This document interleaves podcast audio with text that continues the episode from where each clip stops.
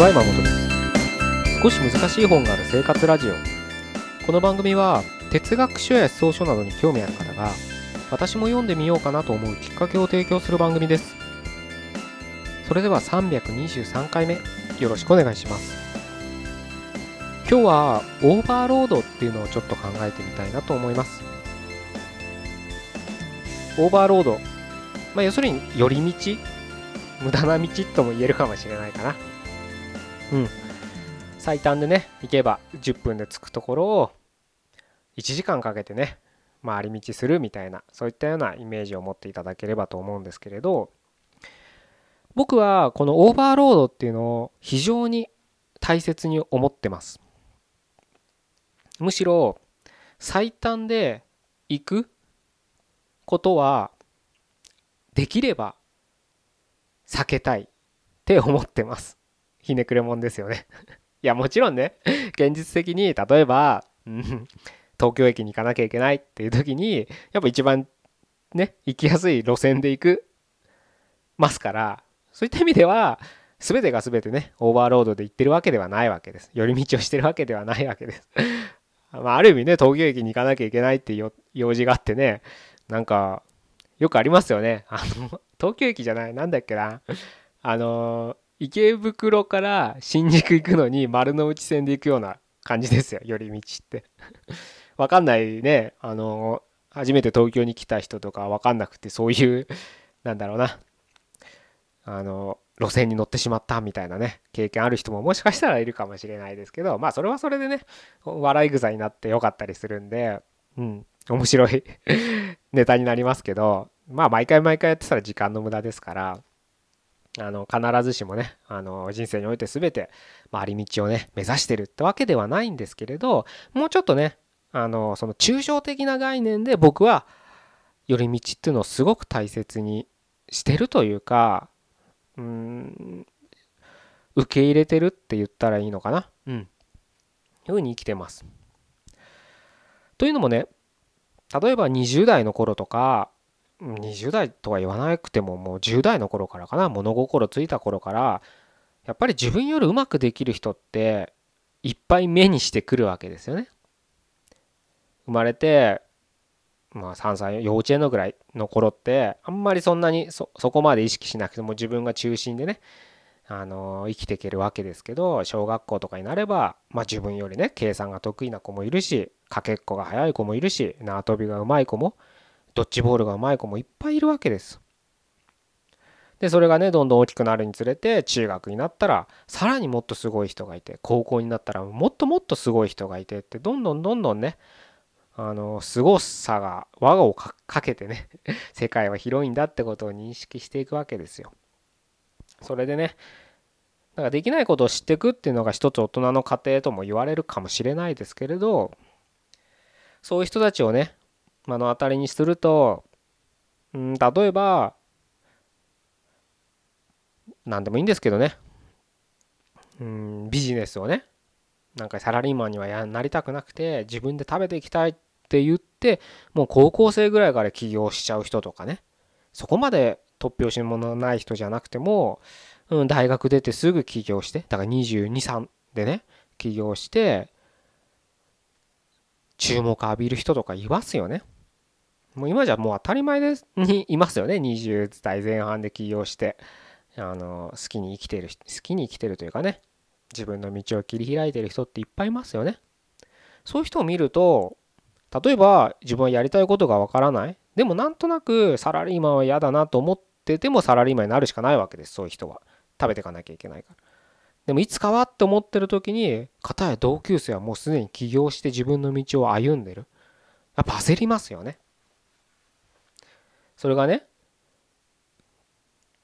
どんどん月日が経ってって25歳26歳30歳35歳40歳ってなった時にどんどんどんどん相手はねうまくいって先に進んでるのに自分はなんかモヤモヤした気持ちで40歳でやりたいこと見つからない人なんてざらにいますよね。一生やりたいことがよく分かんなくて自分がやるべきことが分かんなくて無意に過ごしてる人なんかほとんどですからそういった意味だとどうしてもね自分の足で歩いてる人たち自分のやりたいことを日々やってる人たちを羨ましく思ってしまう。羨ましく思わなくてもなんで自分はこんなんなんだろうなんて 思ってしまうっていう気持ちになると思うんです。でそこにはやっぱりその人たち自分の道を歩いている人たちの道っていうのを見るともうすでにねなも起業という例で先ほどの例で言えば一直線で起業に行って自分のやりたいことを毎日こなあのやり続けてるっていうふうに見受けられるじゃないですか。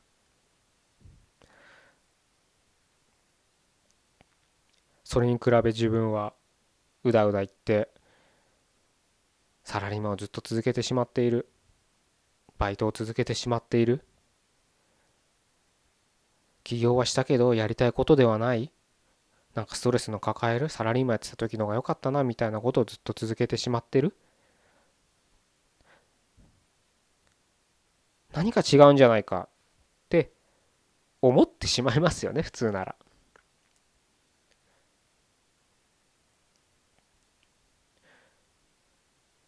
そうするとやっぱり目的地に最短で行っているように見える人たちをどうしてもやっぱり憧れてし憧れるというかいいなと思ってしまう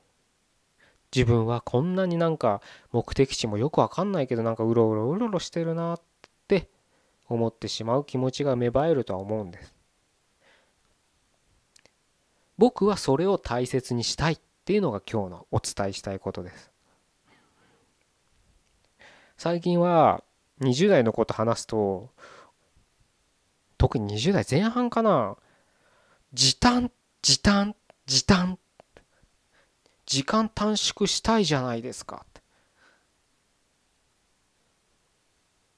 いう言葉を僕はよく聞くんですたまたま僕がね話す人だけかなと思ってたんですけどもここ何人かもう立て続けに時短って言葉使わなくてもなんかねそういうなんか一足飛びで結果に結びつくものを欲してる気がするんです。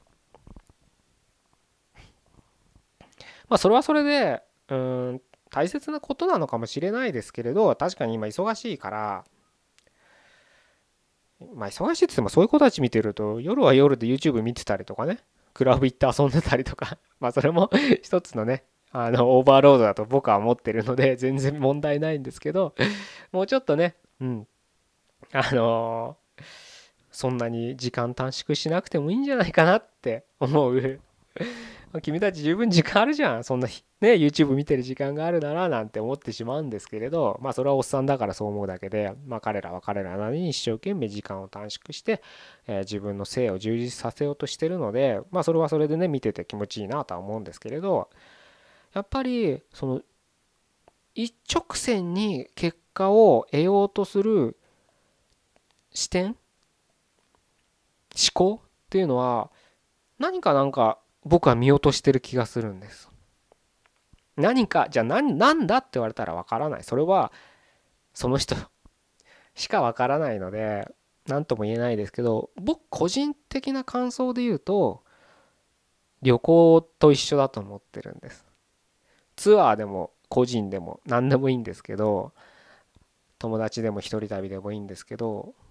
なんか自分の思い出に残ることってハプニングなんですよ。飛行機に乗れなかったとか電車が止まったとかね目的だったお店が休みだったとか なんかそういうハプニングなんですよやっぱり。旅のしおりってなんか旅のしおり？遠足のしおりって小学生中学生の時もらいますよね。書くのかな自分たちで。あって計画を立てるのはそれはそれで一つ大切ですけれどその通り言ったら多分面白くないんです。班長とかだったらねその通りいかないとミラつくかもしれないけどその中で必ず協調性がないやつって言わすよ。まあ、僕とかそうだったんですけど そういうやつがいるから遠足っていうのは楽しくなるんです。そんな感じなんです僕の中で決められたシナリオ通りっていうのはやっぱりどうしても記憶に残んないんじゃないかな。面白くないんじゃないかなと思うんですよね。だから僕はセミナーとかやる時もセミナーっていうのはやっぱりある程度資料は作ってきて伝えたいことを書いてくるわけです。講師である人たちは。まあ僕もそうですけれど。ただ僕は一応伝えたいことをもう常に紙に書いてきちゃってるんで編集もうその場で編集はできないけれどなるべく参加者の人と常になんかもう質問ないですかとか何か疑問点ないですかみたいな形で何かうん問いかけ対話ができるような内容にしたいと思ってるんで。すそれはやっぱりセミナーって予定調和に進もう進めようと思えば進められるんです。多分一般的なセミナーってそうだと思うんです。特になんか、うん、国際フォーラムとかでやるなんかシンポジウムみたいなああいうのって まさになんか誰かが作った師匠かなんかが作ったね 資料をお偉いさんが読むだけみたいなでそれをみんな聞いて拍手して終わりみたいなね。あれってやっぱなんか面白まあそういう場が必要なのは分かりますけどまあ僕はそういう人でもないですし僕のセミナーに来てくれる人はそういうのを求めてくるわけじゃないと思うのでどうしてもそのライブ感というかその場に出てきた質問とか僕の回答とかを受け取って何かのきっかけになってほしいなと思ってやってるのでその意味ではセミナーしかりうん読書会しかり読書会なんか参加してくださっ1回でもね参加してくださった人は分かると思うんですけどあんま問いを僕は一応立てていくんですけど別にそれつく答えなくたっていいわけですよ。別に僕が勝手に立ててきた問いなのでそんなのいいよっつってこの場でみんなで疑問点探し出そうよっていうのだって全然構わないわけです。むしろそういう意見が出たら僕はそっちに同調してああじゃあそっちで焼きましょうかみたいな形にやっていくわけですからそれもやっぱりこのオーバーロード回り道っていうのをすごく大切にしてるからなんです。きっとね全部成功してる人って自分で言う人いるんですよ。俺は今までビジネス何個も起こしたけど全部成功してるけどねなんて 言われたことも僕ありますけれどでも人が聞きたいのって失敗談なんですよやっぱり。それはね人の不幸は蜜の味とかじゃなくてやっぱりその失敗回り道をしたからこその成功っていう体験を聞きたいんですよみんな。全部成功してる人の話なんか絶対面白くないですよね。嫌味にしか聞こえないです。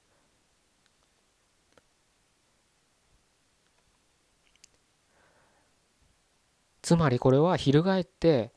あなたの人生にだって回り道っていうのは絶対に必要なことなんです。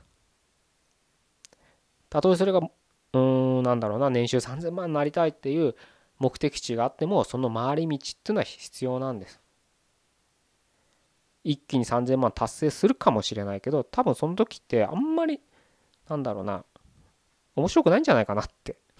思ったりします。まあ金銭をね。まあ金銭が目的になると全部面白くないような気もしないでもないですけどまあでも大事なことですからね。あの生きていくにはやっぱり今はねこの時代やっぱお金が必要ですからね。うん。であのお金をね金銭を目的にするっていうのは大事なことの一要素だとは思うんですけどまあ全部がそれになっちゃうとちょっとそれはどうかななんて個人的には思ったりしますけどただやっぱりね紆余曲折して起業したダメだった、うん、バイトし始めたうん、またサラリーマンになったでも諦められなくてとかなんか なんかわけわかんないうだうだやってる人 っていうのはやっぱあの聞いてて面白かったり人の心を掴んだりするわけです。なのでもちろんねあの一直線でね目標をどんどん達成してる人っていうのも憧れの眼差しで見てしまうのはしょうがないですけどもし今ねあなたが回り道してるなって思ってしまうんであればその回り道を大切にしてほしいと思してほしいなと思います。決してそれが無駄になることはないと思うので頑張ってほしいなというか一緒に頑張りましょうということで今日は、えー、こういう話をお伝えさせていただきました。じゃあ323回目以上で終わりたいと思いますここまでどうもありがとうございました